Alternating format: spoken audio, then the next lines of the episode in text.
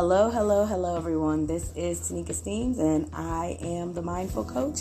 And today on Mind Your Business, I want to talk to you about seeing yourself through loving eyes. This is Wednesday, and if you have made it this far, congratulate yourself because it's the middle of the week. But you don't have to be weak. You can find words of encouragement to lift yourself up so you can make it through the rest. But if you don't know how to do so, check out this mindful meditation and hopefully it will encourage you. Begin this practice by calling to mind someone in your life who loves you deeply. It does not have to be someone who is currently present in your life. If someone from your past is better suited, choose that person. Alternatively, consider a loving pet if you need to. Find a comfortable space where you can meditate and reflect on the next little while. When you are ready, close your eyes and imagine yourself sitting in a cozy room with this person or pet.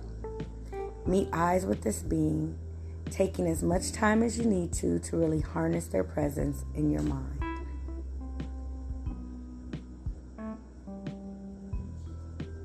When you are ready, begin to consider how they viewed you. Start to witness yourself through their eyes, embracing the love, care, and appreciation they hold for you. Consider what does this person mean to me? Ensure that you are practicing patience and compassion throughout this practice. For some of us, witnessing ourselves through eyes of loved one can be so unfamiliar that it brings up a wave of inner resistance. Acknowledge it if this arises for you and then return to the loving compassionate center of your chest as you explore this.